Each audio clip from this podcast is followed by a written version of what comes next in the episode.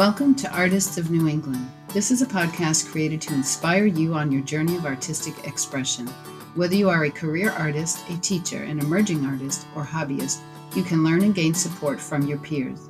We will explore the symbiotic relationship between these groups, lending insight and empathy towards each other.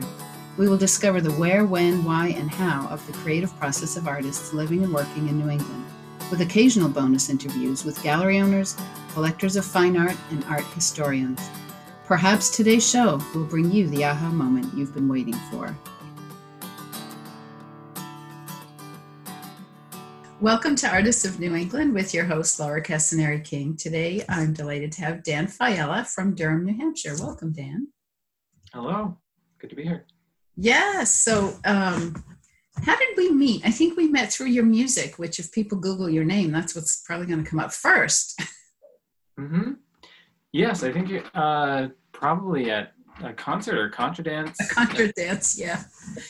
Yeah, it might have been at Ghost Academy of Music, and um, yeah, I mean, my sister and I play traditional Irish music and uh, continue to, although it looks a lot different during COVID. A lot of yeah. online concerts, um, but that's a, yeah, that, that's something I've been doing for a long time, and it has always been parallel to painting and in my life. But I think it's funny because you also kind of are in both of those parallel yeah worlds. I think we took a um, a plein air class with Alastair Dacey, and I kept saying to my sister because she was in it, I kept saying that guy looks so familiar. I cannot place it. And on the last day, you said I was there listening while Alastair was giving you some points and you said i gotta i gotta leave early because i got a, a, gig at the Strawbery Banke with my sister and i said oh you're dan Fiala.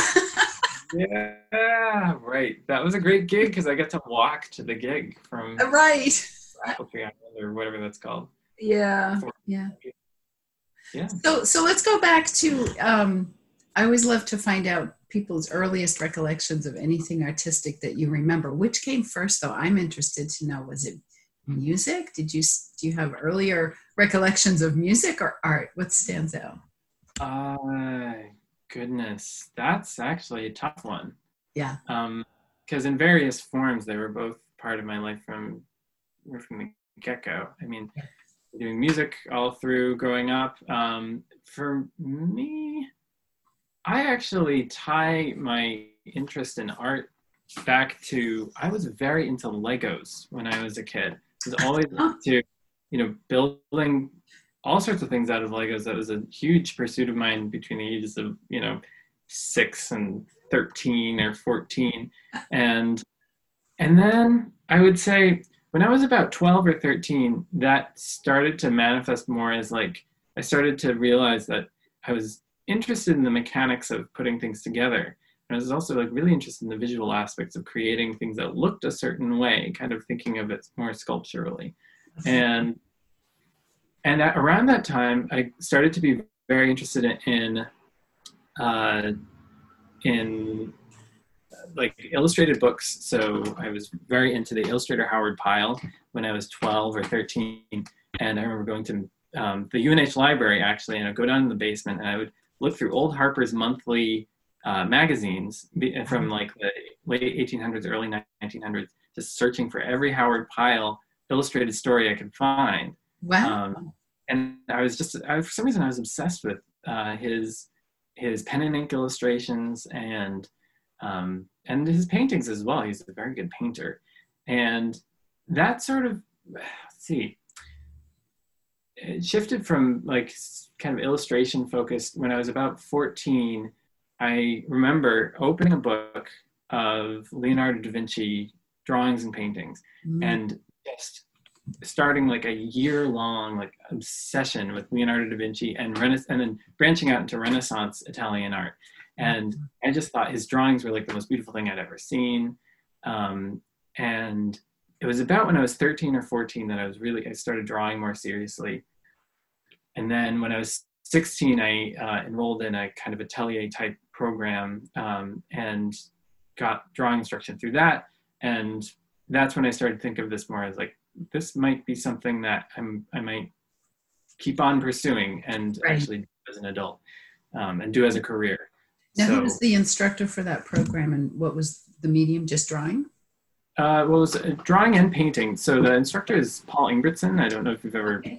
actually, Alastair is teacher as well. Sure. So Yeah. um, that's something that Alastair and I connected over. We didn't study at the same time uh, with Paul, but uh, yeah, and that that was sort of uh, it was an, an interesting experience to hear Paul's perspective on painting because he has uh, he's a he, he teaches kind of like atelier type drawing, um, you know, which you could sort of thing that you might learn like cast drawing and figure drawing and portrait drawing. You might learn in another atelier, like the sort of um, uh, it's a common practice for people to take those sorts of classes now. Um, but then his uh, thinking about color is maybe a bit more impressionistic than some of the other ateliers that I have experience with. Right. And was that your first uh, dip into painting? It was, yeah. I'd actually never oil painted before I was with Paul. I was I only drew and I did a little watercolor painting, but Wow. uh, oil painting kind of became the thing for me and sort of eclipsed drawing. Although now I've I've kind of circled back to drawing because I've realized how important it is in planning stages for painting and also to work out. If a part of a section of a painting isn't working, sometimes I'll I'll stop working on it and I'll make a drawing of whatever the you know object is and that part of the painting. Mm. Um, so, but yeah, with Paul it was drawing and painting. Nice. So that was that was in high school, and then you said you got more serious. Did you decide to pursue it in college right from the get go?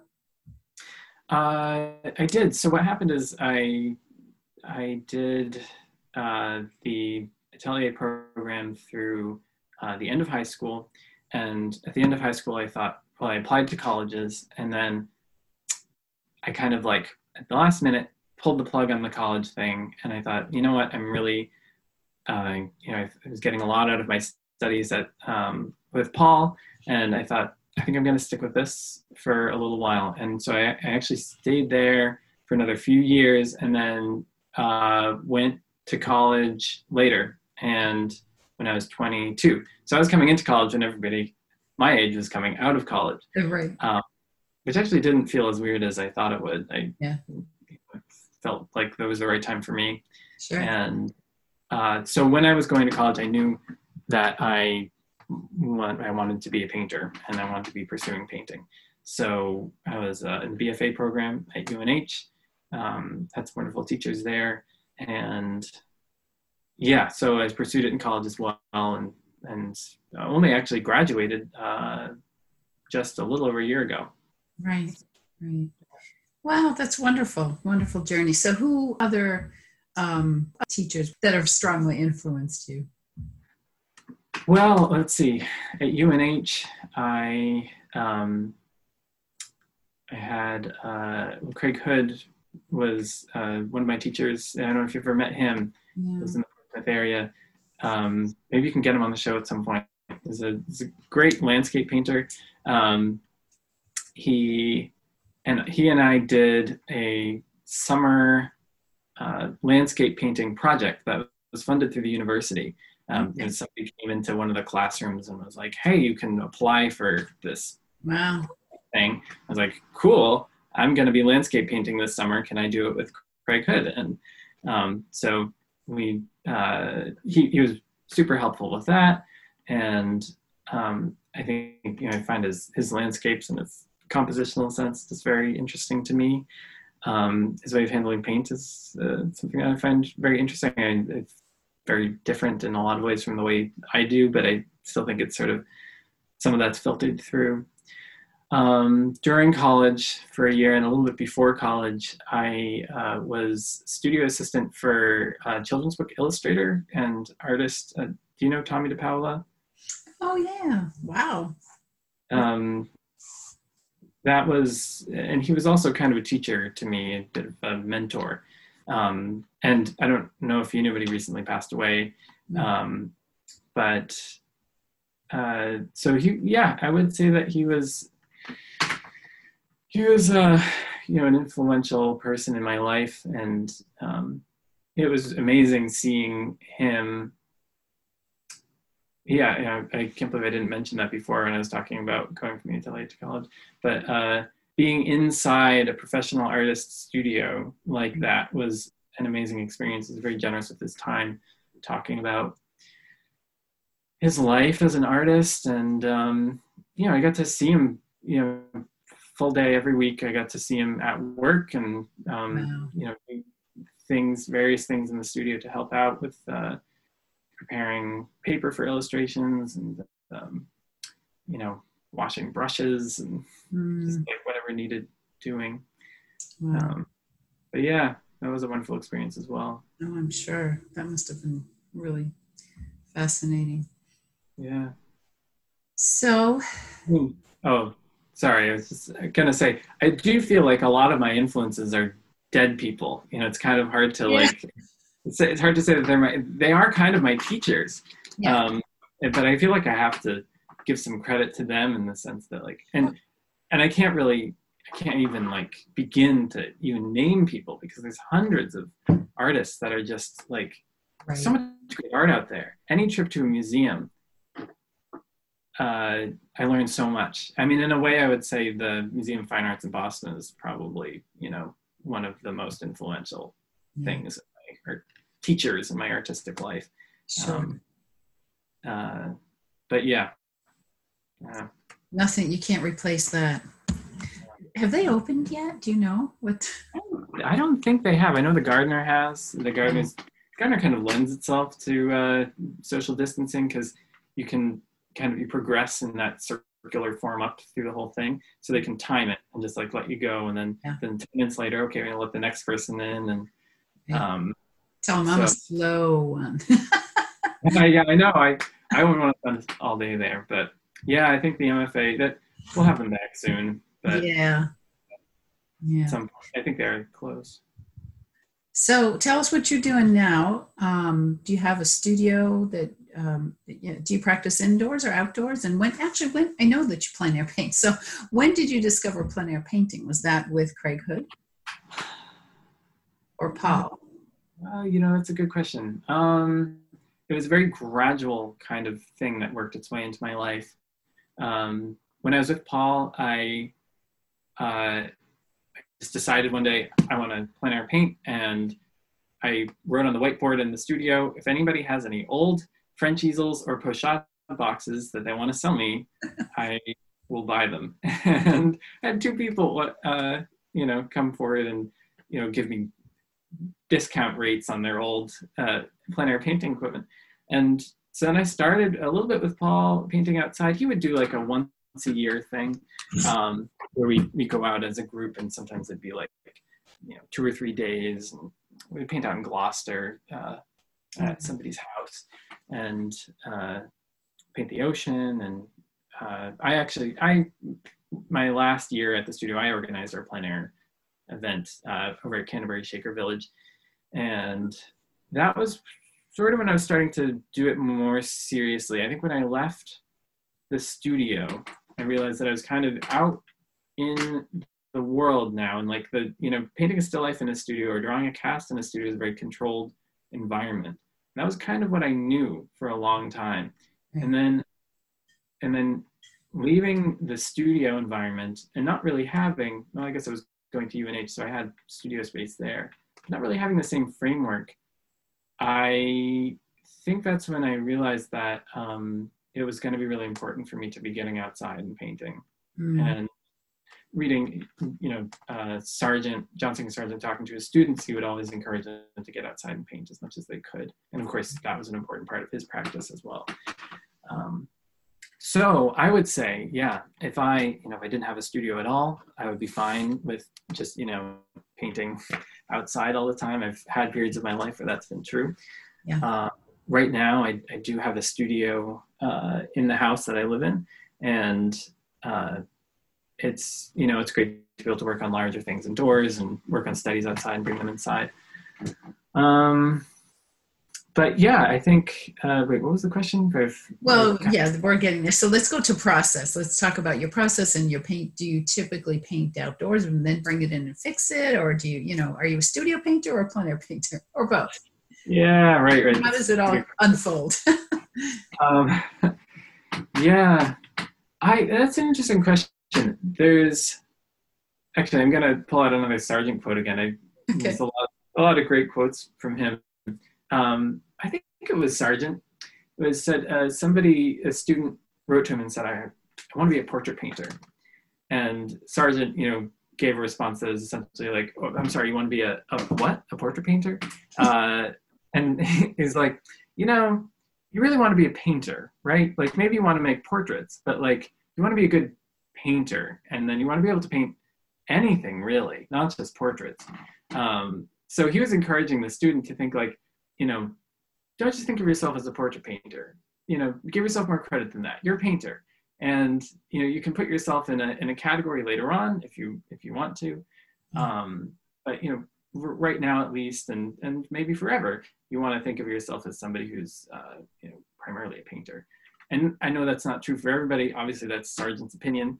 Um, I think I guess I don't have a category for myself as like I'm a plein air painter, um, or I'm a you know, studio painter or a portrait painter or whatever. I've done portraits, I've done a lot of plein air work, um, but I think at least right now, uh, I, I think of myself as my, my main goal is to be you know learning how to make the best pictures I can, whatever that looks like, and what that usually looks like for me is. Uh, I mean, I guess on any given day when I'm deciding what I'm going to do studio practice wise, um, I I'll either go outside and just like walk around until I find something that speaks to me, something that makes me stop and look twice, and then I wonder, oh, okay, what what is it about that that made me stop and look twice? Right. And you know, setting up and painting, just pretty much painting what I'm seeing, or uh, occasionally, I'll you know set up a still life at home. Before the pandemic, I was doing some portraits, um, and but then it- usually what it winds up being is either I'm going outside, wandering around and painting what I'm seeing, or I start things off by like doodles in my sketchbook. So Oh, uh, I I mentioned Howard Pyle earlier on as he was a big early influence, and I think I've never kind of shaken that um, sort of narrative. Uh, um, uh, yeah, like narrative imaginative element mm, uh, that I've wanted to have in my work. So even though most of my work that winds up uh, that I wind up selling is uh, plein air work, I do also as well uh, things out of my imagination, which usually start as a doodle in my sketchbook and then it's like grows and grows into something. This eventually turns into a painting. Um, yeah, and occasionally, it's really lovely. I uh, you do some nice. Um, I would definitely call it imaginative and figurative, and um, yeah, it's really nice. It's it's elusive. The word that comes to my mind is there's this elusiveness to it. That's this uh, mystery, mysterious. It's very nice. oh, thank you. Yeah, well, el- elusiveness is a good description of a lot of aspects of painting. so there's elu- that elusive quality that you're looking for. Right. Um, but yeah, so I'd say that those are kind of two strains in uh, in my work, and my BFA show sort of included both, included stuff that I just, you know, portraits and landscapes that I did uh, from observation, and then uh, a series of things based on Irish mythology, actually kind of related to the music that I play, Okay. um, that were all imaginative based. oh, nice. And yeah. so do you ever use photos for reference in in your work, or is it from drawing only? Yeah, well, I'm certainly not opposed to photo reference. You know, some people are like, only paint from nature, and other people are like, oh no, like photos are great.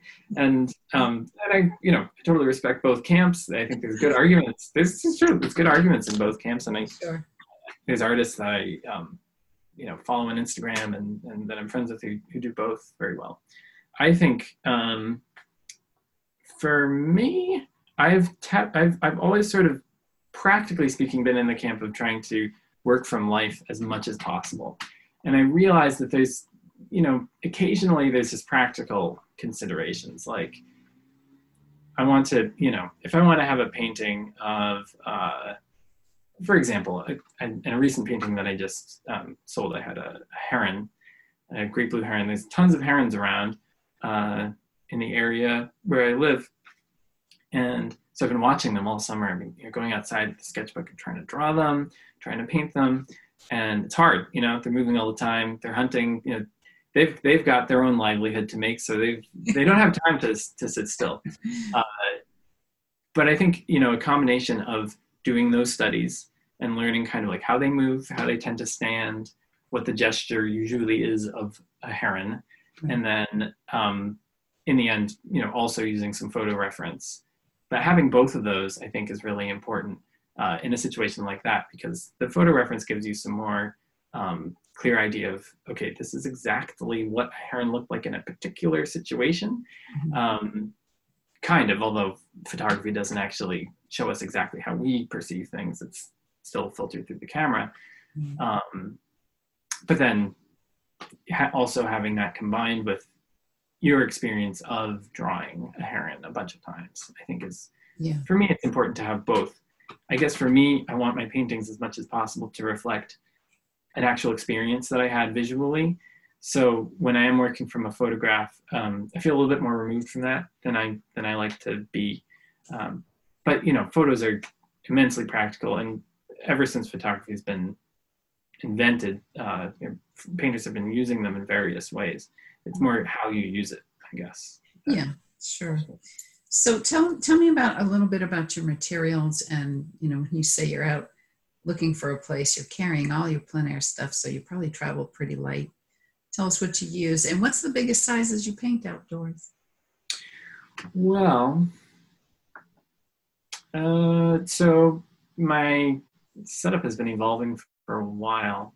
Uh, I pretty much only paint in oils, uh, although I've, you know, I've tried watercolor various times and it's so portable. I've always thought like that would be amazing to be able to paint watercolors more. And I love, um, you know, Winslow Homer's watercolors and John Singer Sargent's watercolors are just uh, incredible. And uh, yeah, but anyway, I mean, I usually paint in oils, so there's a particular kind of setup that people will have when they're going outside with that.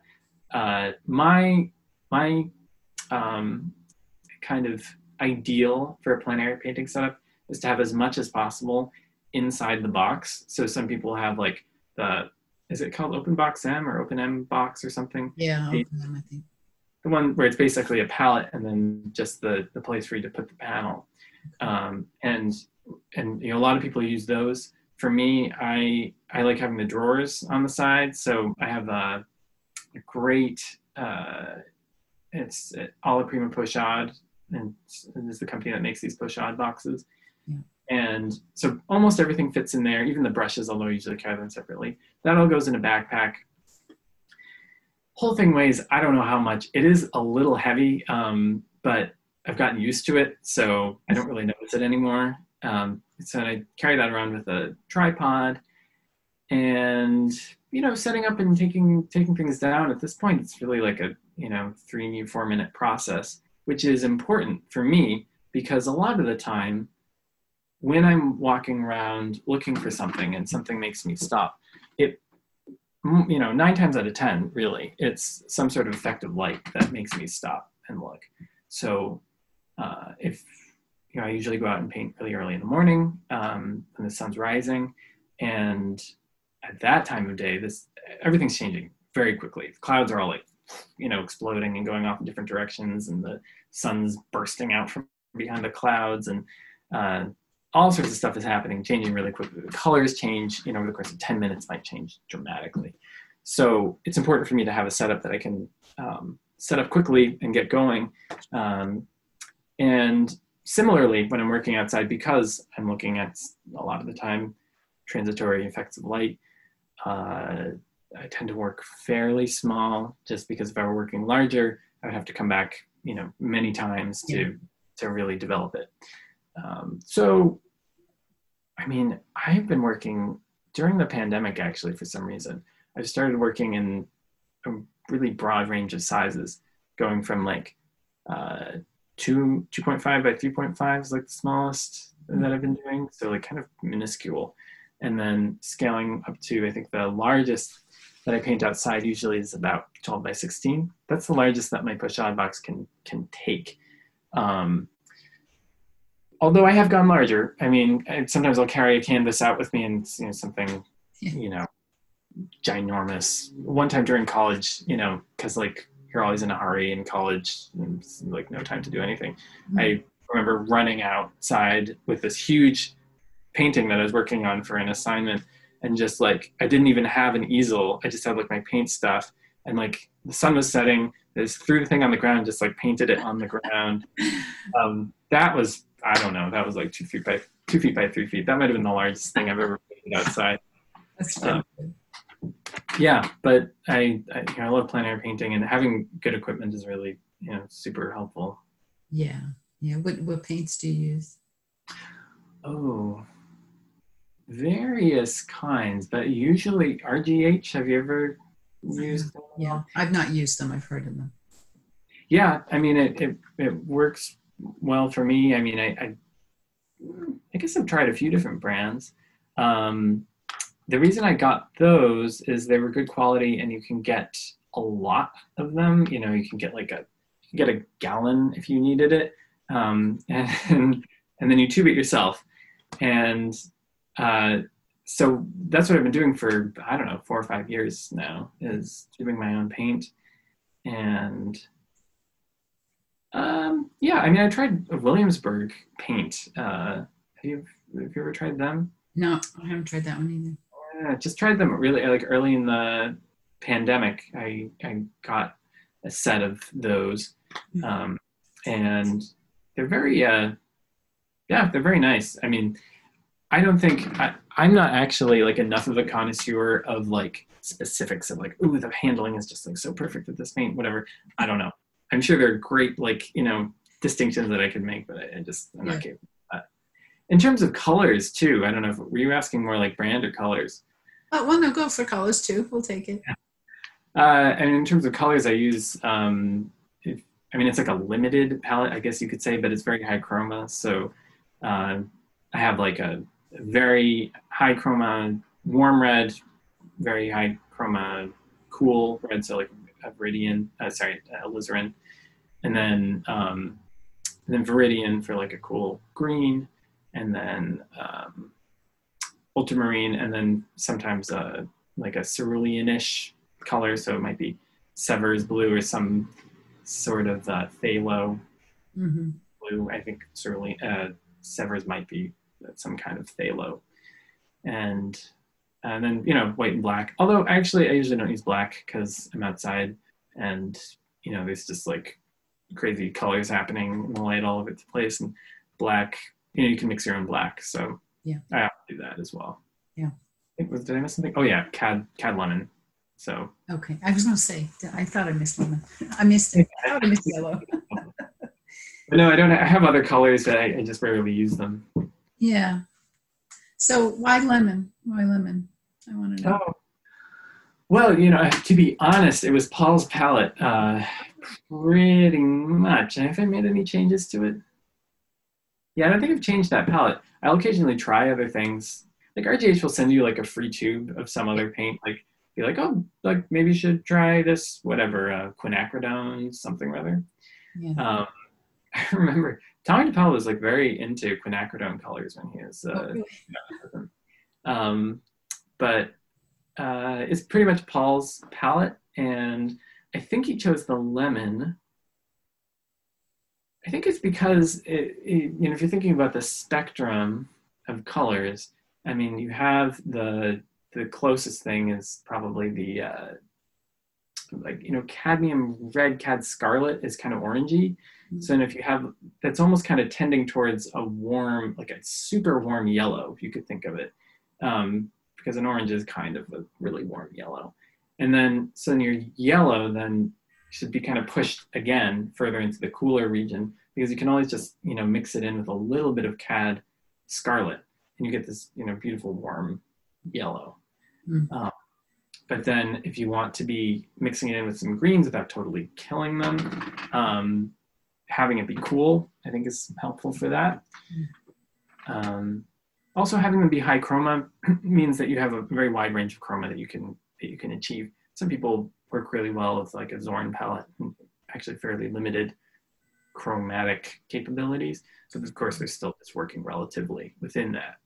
Yeah. Um, having a high chroma palette allows you to, you know, kind of push the range chromatically a little bit further. Right. Nice. Okay. And um, what do you paint on? What are your supports?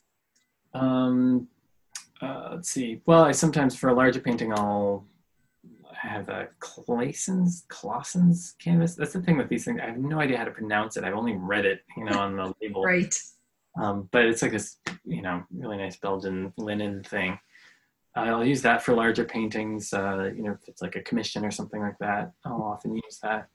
Um, I've gone through various phases. I, I went through a phase where I, I, didn't really want to work on the um, those canvas panels that you get from Blick. You know, those like um, I started off doing those when I was painting plein air, and then I went through a period of time where I, was, I just I don't know. I think I didn't like the idea of the cardboard backing and like oh, I don't know. But then you know recently I came back to them and I think yeah these are really fine. They work they work fine and cheap. They don't take up all that much room. Um, I mean, you know, often I'll I'll work on a painting on one of those things, and then uh, if it didn't work out or whatever for whatever reason I don't pursue it, I'll paint over it in white, and then let it dry for a requisite amount of time, and then work on it again. So I have some paintings that are, you know, maybe the fifth painting I've done on this one support. and the surface, you know, if you're thinking about supports, the surface gets kind of interesting at that point. It's like sort of toothy and like like really craggy. Yeah. Um, it's it's interesting to work on. Have I don't know if you've ever tried that, but it's like uh, I I I get a kick out of that. I mean, it's harder to finish because you, you have so many layers, um, and if you're trying to finish finely, then like you're just hitting all of these all of these flags all over the place. Impossible. Yeah. Yeah. No. I mean, either I'll stretch canvas or I'll have a canvas panel. So let's move on to you getting your work out there. How what's your favorite method of doing that? Do you do galleries? Are you on social media? Are you I know you have a new website. That much I know. DanielFaiola.com. Um, I I've tried various things, I guess. So I, have done I've had some things in galleries, um, some things, you know, in coffee shops, stuff like that.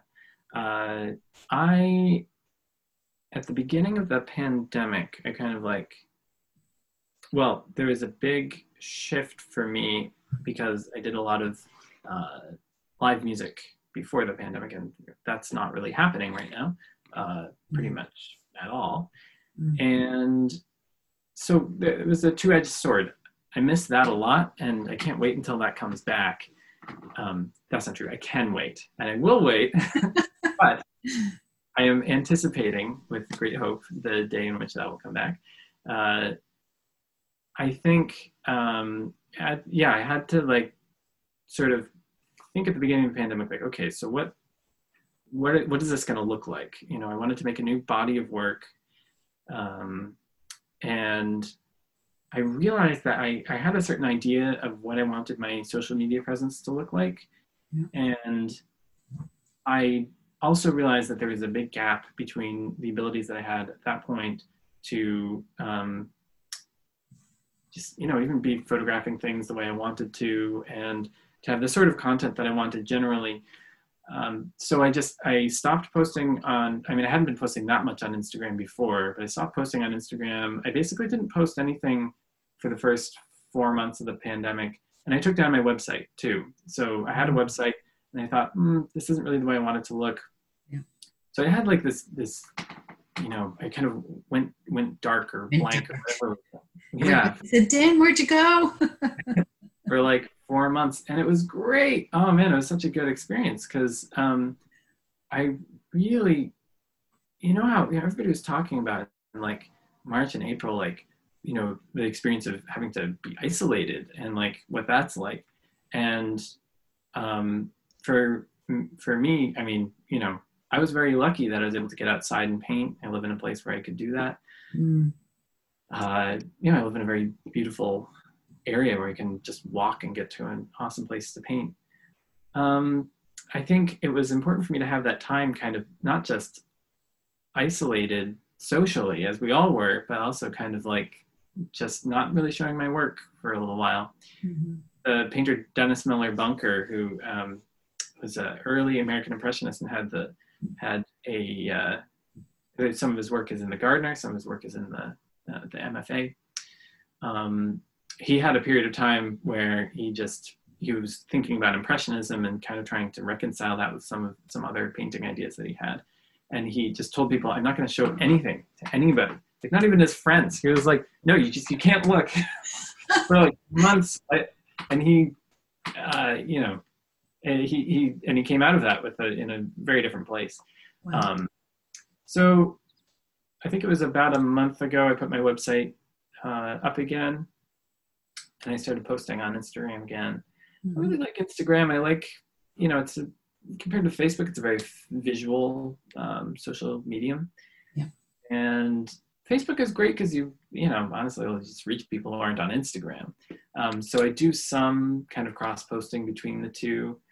Uh, longer term, I'd like to think about kind of how I can diversify between Facebook and Instagram and thinking about how to, um, you know, be creating different content for Facebook and for Instagram uh, because they are different media. And I think there's you know, Facebook kind of might lend itself more to uh, some sort of video things and some um, some more written descriptions, more in-depth descriptions of things. Currently, uh, it's been nice to have the focus on Instagram uh, and kind of thinking about developing that and uh, and it's nice now to have my website back up and to have a place to be showing my work, even though uh, you know it's harder. I know you know you can go into galleries now again, which is great. Um, but you know, still it's a different world right now for the time being, and um, it's nice to have a place online where I feel good about displaying my work. What about um, your collector base? Do you keep a list of contacts? Do you do a newsletter? Do you try and reach out to people? Yeah, um, I've had so many people tell me like, "Gotta have your mailing list, right?" You know, it's like the thing. I have no mailing list. Uh, that would probably be one of the next steps. Some people would have said it should have been the first step, um, but uh, yeah, I think I have, you know, I have clients that I've, you know, sold multiple paintings to that I stay in touch with, and yeah. um, and you know, sometimes they're interested in seeing something else. Uh, I I don't actually have, yeah, I don't have a, an email list right now, but that's a good thought. I think it's a good question, and I, I'll be I'll be honest. I am, you know, I so I graduated college a year ago, so I'm really kind of fresh out of student mode. And the difference between student mode and professional mode is vast. And at least it feels vast when you're in the middle of that transition. Um, and so I'm, I'm really, I'm kind of right at the beginning of figuring out a lot of these things. And I think the main thing for me recently has been I just need to be showing my work somehow in a way format that I feel good about. So Instagram has been a way of doing that, and you know, having my website directing people from Instagram and Facebook to my website. Um, yeah, I mean, I I'll be interested. You could you know get back to me in a few years, and I, am sure I'll have figured all of this out. I know, right? I know.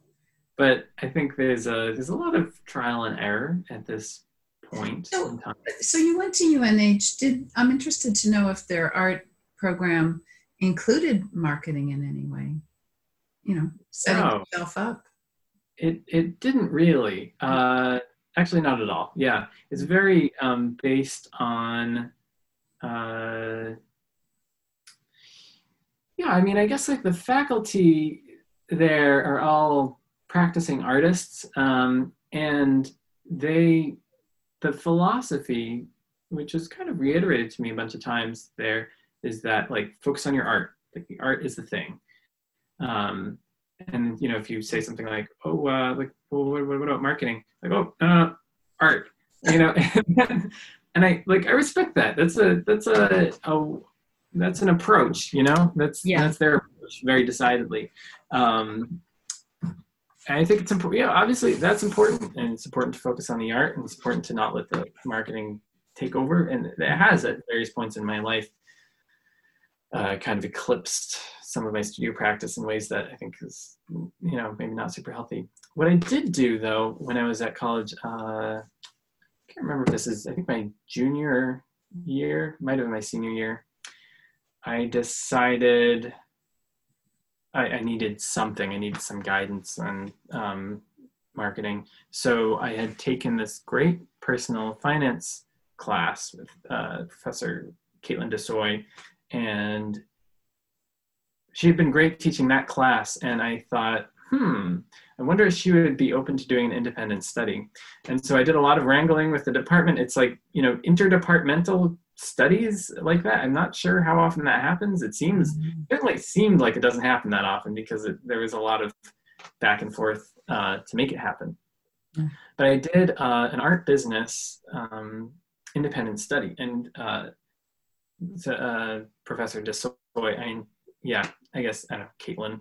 It's funny. I would call her Professor Desoy in emails, and then like Caitlin in person. So it's like what to call her. Uh, but yeah, I, Caitlin is a you know very experienced in various aspects of business not specifically in art business. Mm-hmm. so she was great as being a kind of coach. Like i would come in and this is what i did this week and then she'd be like hmm did you try this? And i'd be like no. And then i go and try that thing this week. And then um, it, I, that was that was great you know it was the first time i really started selling paintings on my own. Nice. um, and that I think that was when I started at uh, being in Series Gallery for a little while. Was was right about during that project. Okay. So that was helpful to get me kind of going in that way of thinking of the idea of like this is a career, this is a business, right. and um, and not feeling bad about that. You know, not feeling like I'm you know being unartistic or something by thinking about that aspect of things. Um, yeah, it can be a tricky balance for sure. I, I know some people take one day a week and they make it their, you know, marketing day, and that's they handle all their administration and, you know, some people do it. Oh, I'm going to take an hour a day, and that this hour every day it's going to be this. But yeah, um, I've done both of those approaches, and they can both work. Yeah, yeah. Um, so, do you do commissions? Do you do commission work at all? I do occasionally. Um, I'll do. I've done some portrait commissions. Um, I have, uh, yeah, I've occasionally had some requests for landscape commissions, which um, actually I have one pending right now that I'm not sure that I can do because I'm not sure I can go on the UNH campus um, because they're in-person classes right now. Yeah. Um, so uh, you know they have various restrictions on you know who can be on campus, but uh, yeah, I have done some commissions, and uh, you know, it's something I'll always kind of look at, uh, on a case by case basis because sometimes there'll be commission where it's like, wow, that sounds amazing. It also sounds like it's going to be a lot of time, and I'm currently working on another project or whatever. Um, I've realized that a lot of uh, a lot of what I enjoy about art is having a level of um, creative freedom in what I'm doing. So I, I value that in the non-commission work that I do, that I have, you know, pretty much total creative freedom to do whatever I want, uh, which is sometimes daunting if you could do whatever you want. and then on the flip side with commissions, you, you give away a little bit of that, but then you also get this sort of conversation with the client that's uh, that can be really fruitful. You know, you, you get into the mind of the person who actually wants the painting. And um, that that can be a good a good process too. It's more collaborative. And i think i've learned a lot from my commission things that i've done. I, you know done portrait commissions are actually really great when you can do them in per in person. Yeah sure. Because uh, i had one you know great portrait commission where i just uh, was able to have uh, conversation with the with the sitter for a while, and you know he was telling me all of his life stories, and um, and I, you know, by the end, like we gotten to know each other really well, and like I, I feel like the conversation with him um, really kind of I, I think that kind of came into the painting in a way, like you know, and some who knows. Yeah. I thought it did, but like the the, the con- it, looking at the painting reminds me of all those conversations. Sure. Yeah. And then you know we are in his in in his house, so like his cat came up and like sat on the windowsill. And like, That's amazing. So we put the cat in, and and it felt like more of a collaborative process. Um, right. And how long did that take? Did you go back several days, or was it a, a one shot of prima? Uh, it was a small painting. Um,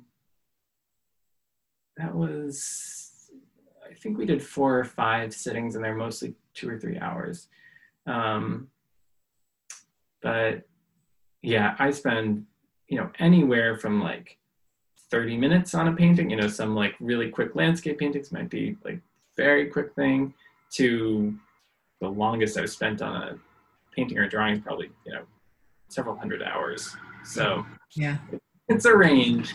But for commissions, it's like, well, there's a time limit, and sure, that's another thing that's good about them is it, you know you can't go on forever. Yeah.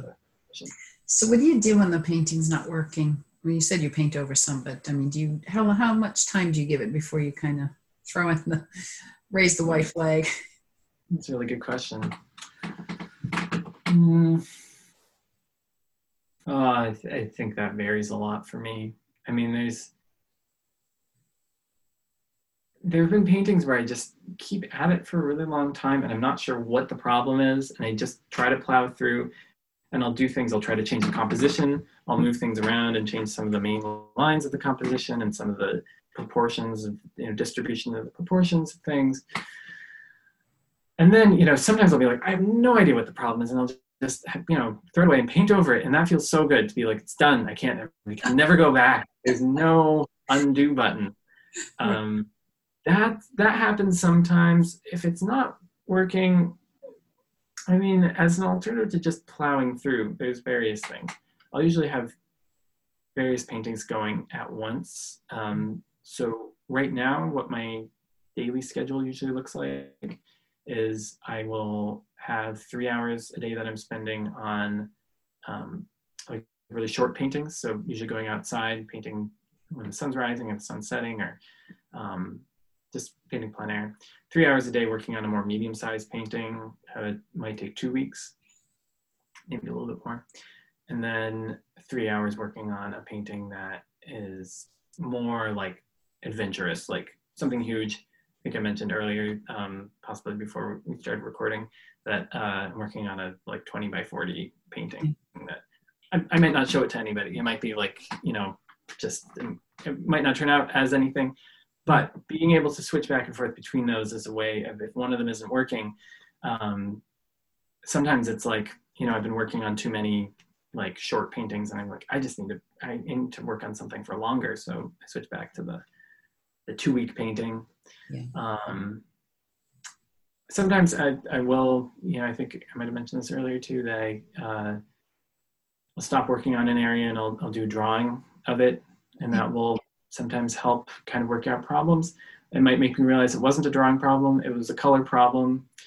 There's so many ways that a painting can go wrong, you know? It's like mind blowing when you think of all the ways. Like, like what is the problem? You could have, it could be the color could be wrong. There could have been some sort of, um, you know, idea of like the sculptural form of the thing just like being wrong. Like if it's a figure, you know, you can tell when the arm is wrong and it just doesn't make any sense. And that could be the way you're modeling the values and like to create the three-dimensional sense of form. It could be the way the lines in a two-dimensional way, how like those might be off.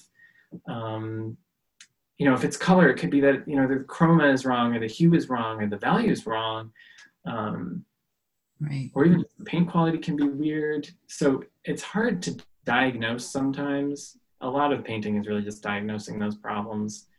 Um, you ever so, use a mirror? A lot of people use the mirror thing to kind of look. great, especially if I'm working on an imaginative piece. I can't actually refer to back to nature to get a fresh out. So if I'm working on like, I was doing a, early in the pandemic, I was doing a series of portraits from memory and from imagination, and um, I would find, you know, I'd be like, oh yeah, this is going great. And then I would like look in the mirror and be just horrified, like, what did I do? It's terrible. It really does give you a fresh eye. Sometimes you don't want a fresh eye. I mean, you actually do, but like yeah. sometimes you don't know how bad the painting is going. Right. And do you have any friends or colleagues that you can kind of bounce things off and send a quick picture and say, help? yes, yes. Uh, I've all through my life, I've had people like that um, that I can get advice from. It's, I think, kind of prompted by the isolation early on in the pandemic. I this has been the longest period of time I really haven't had that. It's been just me for six months, and um, I think it's been good just as a change. You know, it's been good to. I'm sure I'm. I'm maybe I'm. We're always less objective with ourselves than we are with somebody else, but um, but there's a value also of having that. Yeah. Okay, so tell me about your signature on your paintings because I, I am the proud owner of two very miniature Dan Faiola paintings, and I love the signature. Oh, thank you. Um, right. So I have a, and if you go to my website, it's it's at the top of the website. Yeah. You can see the.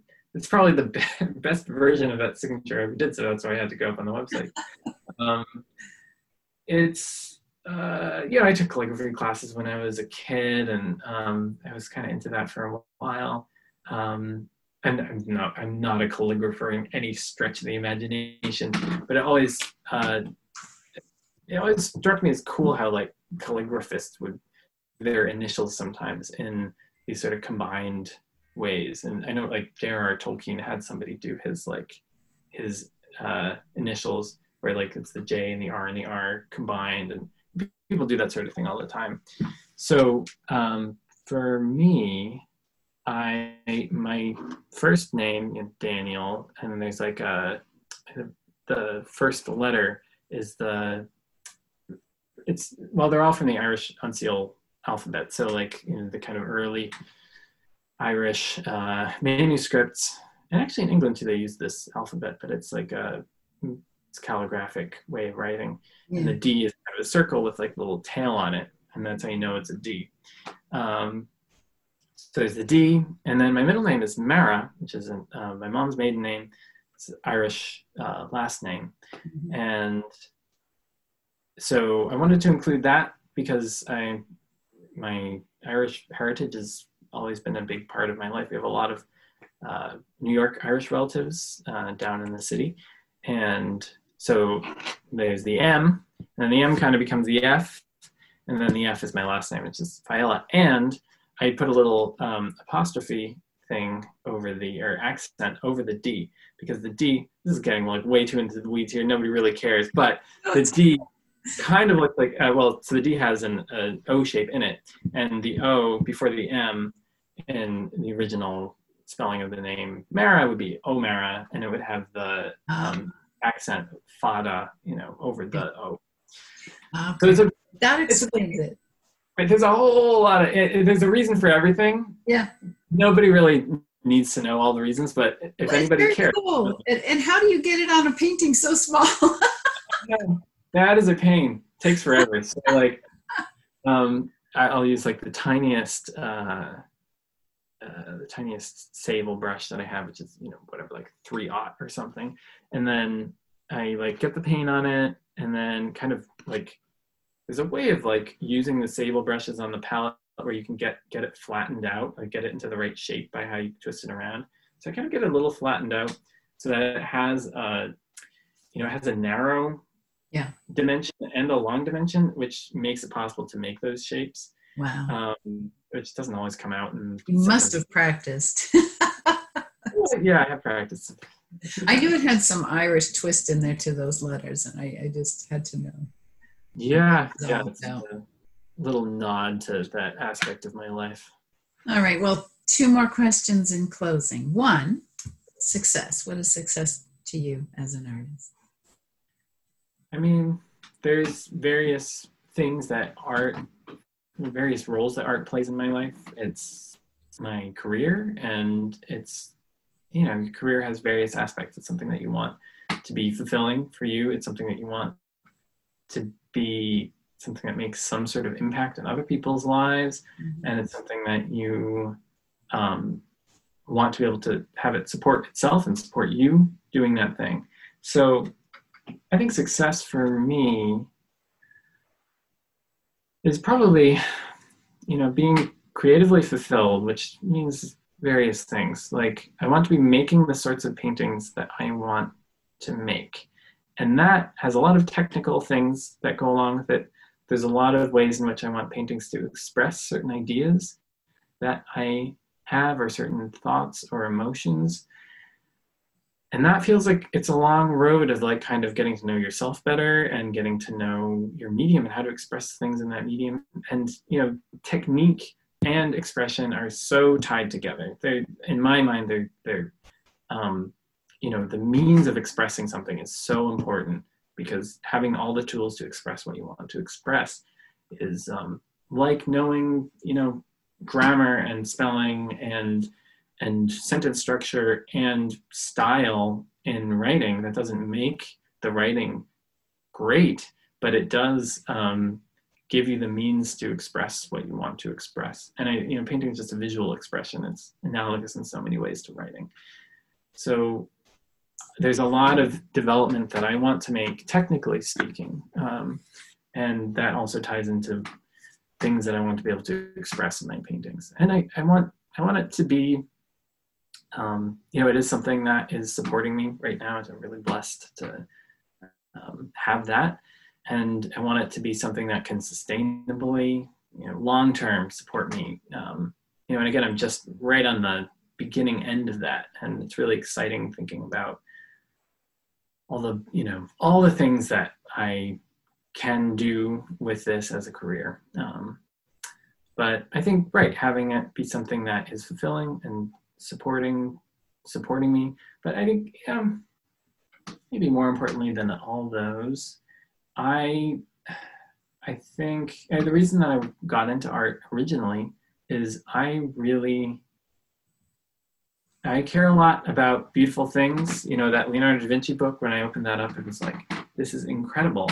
And like the experience that he, you know, who's been dead for whatever, died in the 1500s. So, you know, good 500 years um, you know, that he he gave to me that experience like that that is priceless like i cannot put any sort of monetary value or anything on that um, and the idea that like you know i i, I want to be able to give whatever whatever extent i'm able to give that experience to somebody else you know painting is like i was thinking of this analogy the other day you know how little kids before they can talk they'll be like they're toddlers and they're like running around with their parents like holding holding onto their parents' hand. And their other hand, they're always pointing at things. Like, oh look, that's like all they can do is like, look, there's a thing over there. and you know, and then eventually they develop words, and then and the world the world becomes less interesting to them because they're adults and they're distracted by stuff. I feel like artists are kind of perpetually in that state, that's that state of be like, look, look at that thing it's cool. it. That's great. you know, we're we're that's our role. You know, it, depending on how you think about art. The way I think about art for me, that's that's that's the role, and um, so I think you know being able to kind of draw people's attention to something like look at this thing, right? Mm-hmm. Look at this experience, the visual experience that I had, and like being able to share that with people, and and yeah, I want that to be. That goes along with the making a living part of it. It's hand in hand with like if somebody values it and they, they buy the painting. But I want people to really, you know, that's secondary. Like the making a living is just so I can keep doing it and I can, yeah. you know, survive. The giving it to somebody who cares about it. Um, yeah, success is like all those things. I think. Have you ever had a painting leave that that was very difficult to part with? I actually just sold a painting that I I was like yeah, rarely it's rarely hard for me to part with a painting. Usually I'm like, thank goodness. Like, he sits there in the in the corner of the studio and you keep on looking at it and you're like, why isn't that sold yet? And you're like, you're looking at it, it's like, what's wrong with that? Right. There's something wrong with that painting. Like, why didn't somebody buy that yet? And then, you know, and then the painting eventually sells, you know, like a year after you made it sometimes, and you're like, well, like somebody spoke to somebody. Right. right? and uh, that's always a good feeling. I'm always ready for it to go at that point. I, I just always think it has to meet the person it's meant for.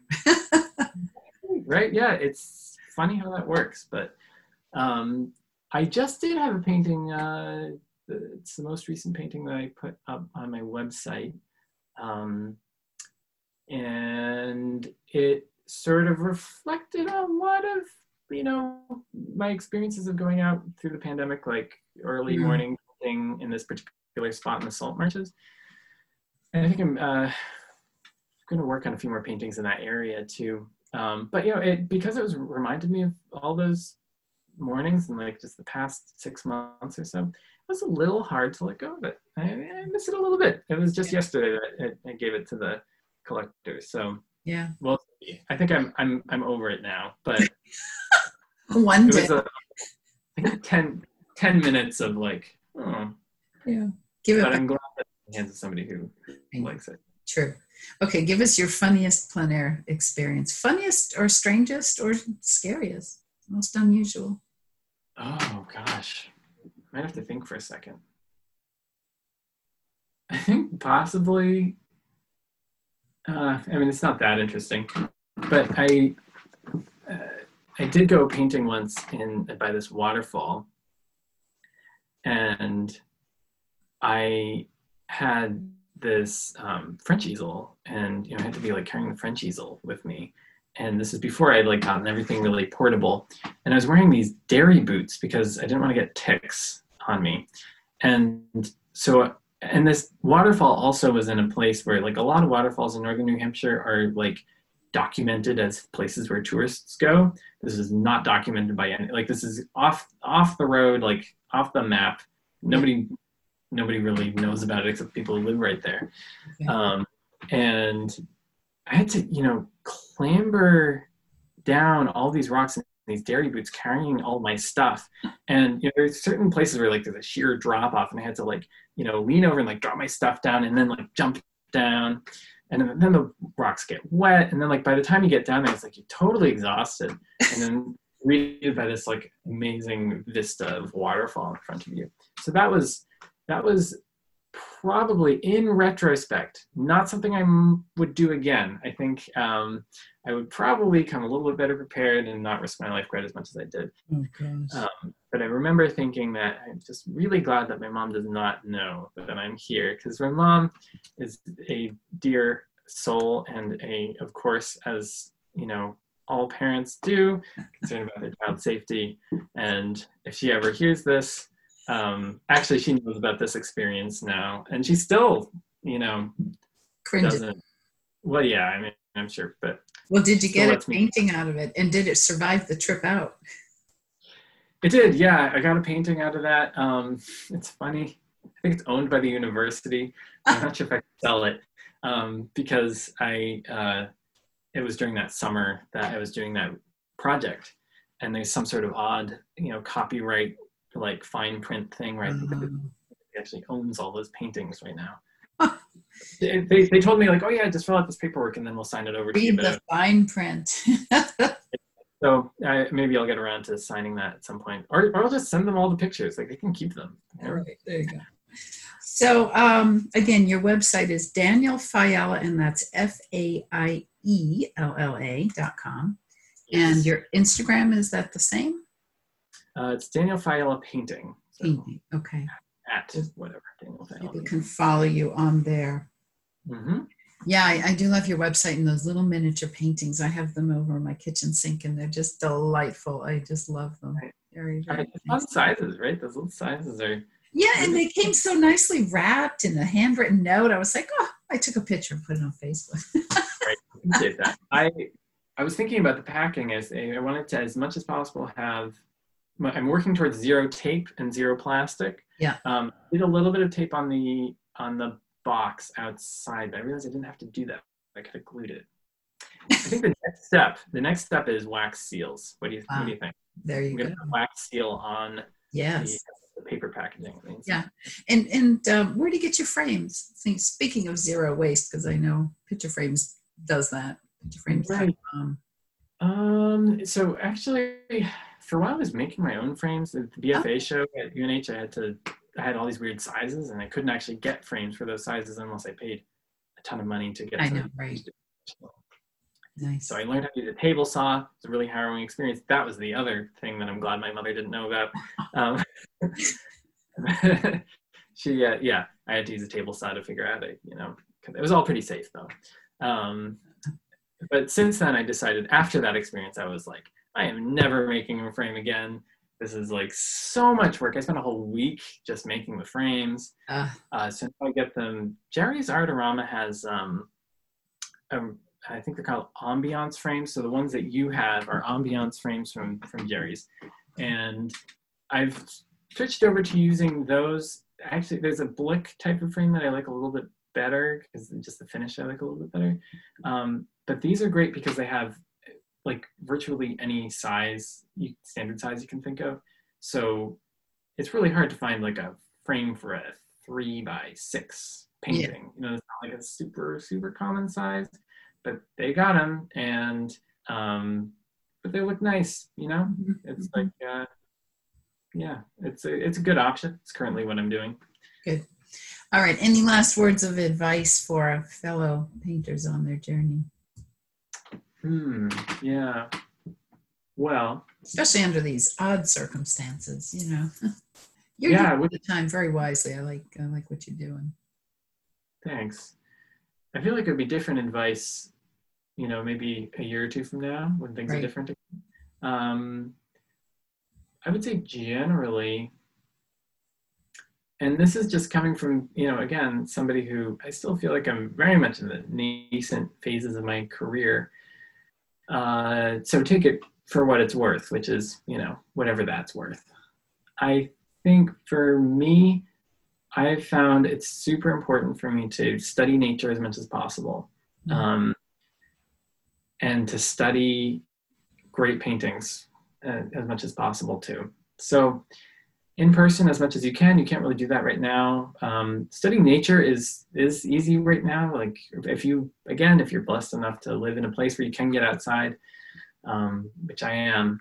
Uh, so just as much as possible, being out, like outside, and really like humbly trying to learn how to like paint better while you're looking at um, the visual, the amazingness that is the visual world. Mhm. Um, that's super important for me. But also, you know, before the pandemic, I was going down to the MFA um, once or twice a week. And uh, if you live in the Northeast, which we're talking about New England, we are so lucky to have the collections that we have in this area. I mean, there's vast swaths of the world where you know you're you have to take a plane to get to you know the galleries that of the quality that we can just drive to. Yeah. Um, so we have the Metropolitan in New York, really not that far away. You know, um, I went there in January, right before the pandemic. Being able to, well, and then the MFA and the Gardner, and then the Currier in New Hampshire, um, Mhm. great little collection. The Portland Museum of Art, wonderful collection. Um, you know, and again, they're much smaller scale, but studying those works in person, just in even, not just studying them, just enjoying them, you get a lot of that kind of by osmosis that'll filter through. Yeah. I'd say that's you know, those are both really important to me, um, and anyway, right, like I, I'll always in a museum, I'll always leave the museum like psyched to go painting. Right. Um, saw something in some, you know, Degas painting or some Monet painting or whatever, Jerome, um, and I'll think, man, I really like. I think I get like a little something of what he was talking about, and then you go out and then you, you know, go go back to nature and you start painting that, and and then you know after a while you're like, I need to go look at that painting again, or look at a different painting. So it's a cycle. Um, it should be mostly studying nature, I think, but studying art is really super helpful. Very good. Well, thank you so much for being on the show, and we will definitely be uh, watching your career continue to develop. Thank Yeah, you. very exciting. Yeah, thanks so much for having me. It's it's a great podcast, and um, yeah, I think there's a lot of great art in New England, and you know, great collections and a lot of great artists. So it's great to be exploring that. Yeah, for sure. Well, we'll see you down probably in the next field. I'll be out there somewhere. You'll be out there. You'll be walking your dog and you'll run into me. That's right. Take care, Dan. All right. Thanks. Bye now. If you found inspiration from today's show, make sure you are subscribed to the podcast and share it with a friend or two on social media. Also, take a moment to write a quick review on iTunes or share your takeaways from today's show on artistsofnewengland.com under today's episode. And while you're there, you'll find links to the topics mentioned in today's show. And don't forget to peruse the growing library of podcasts and resources. Thanks for listening. You got beauty to share with the world that no other human has. So get in the ring and pick up that brush.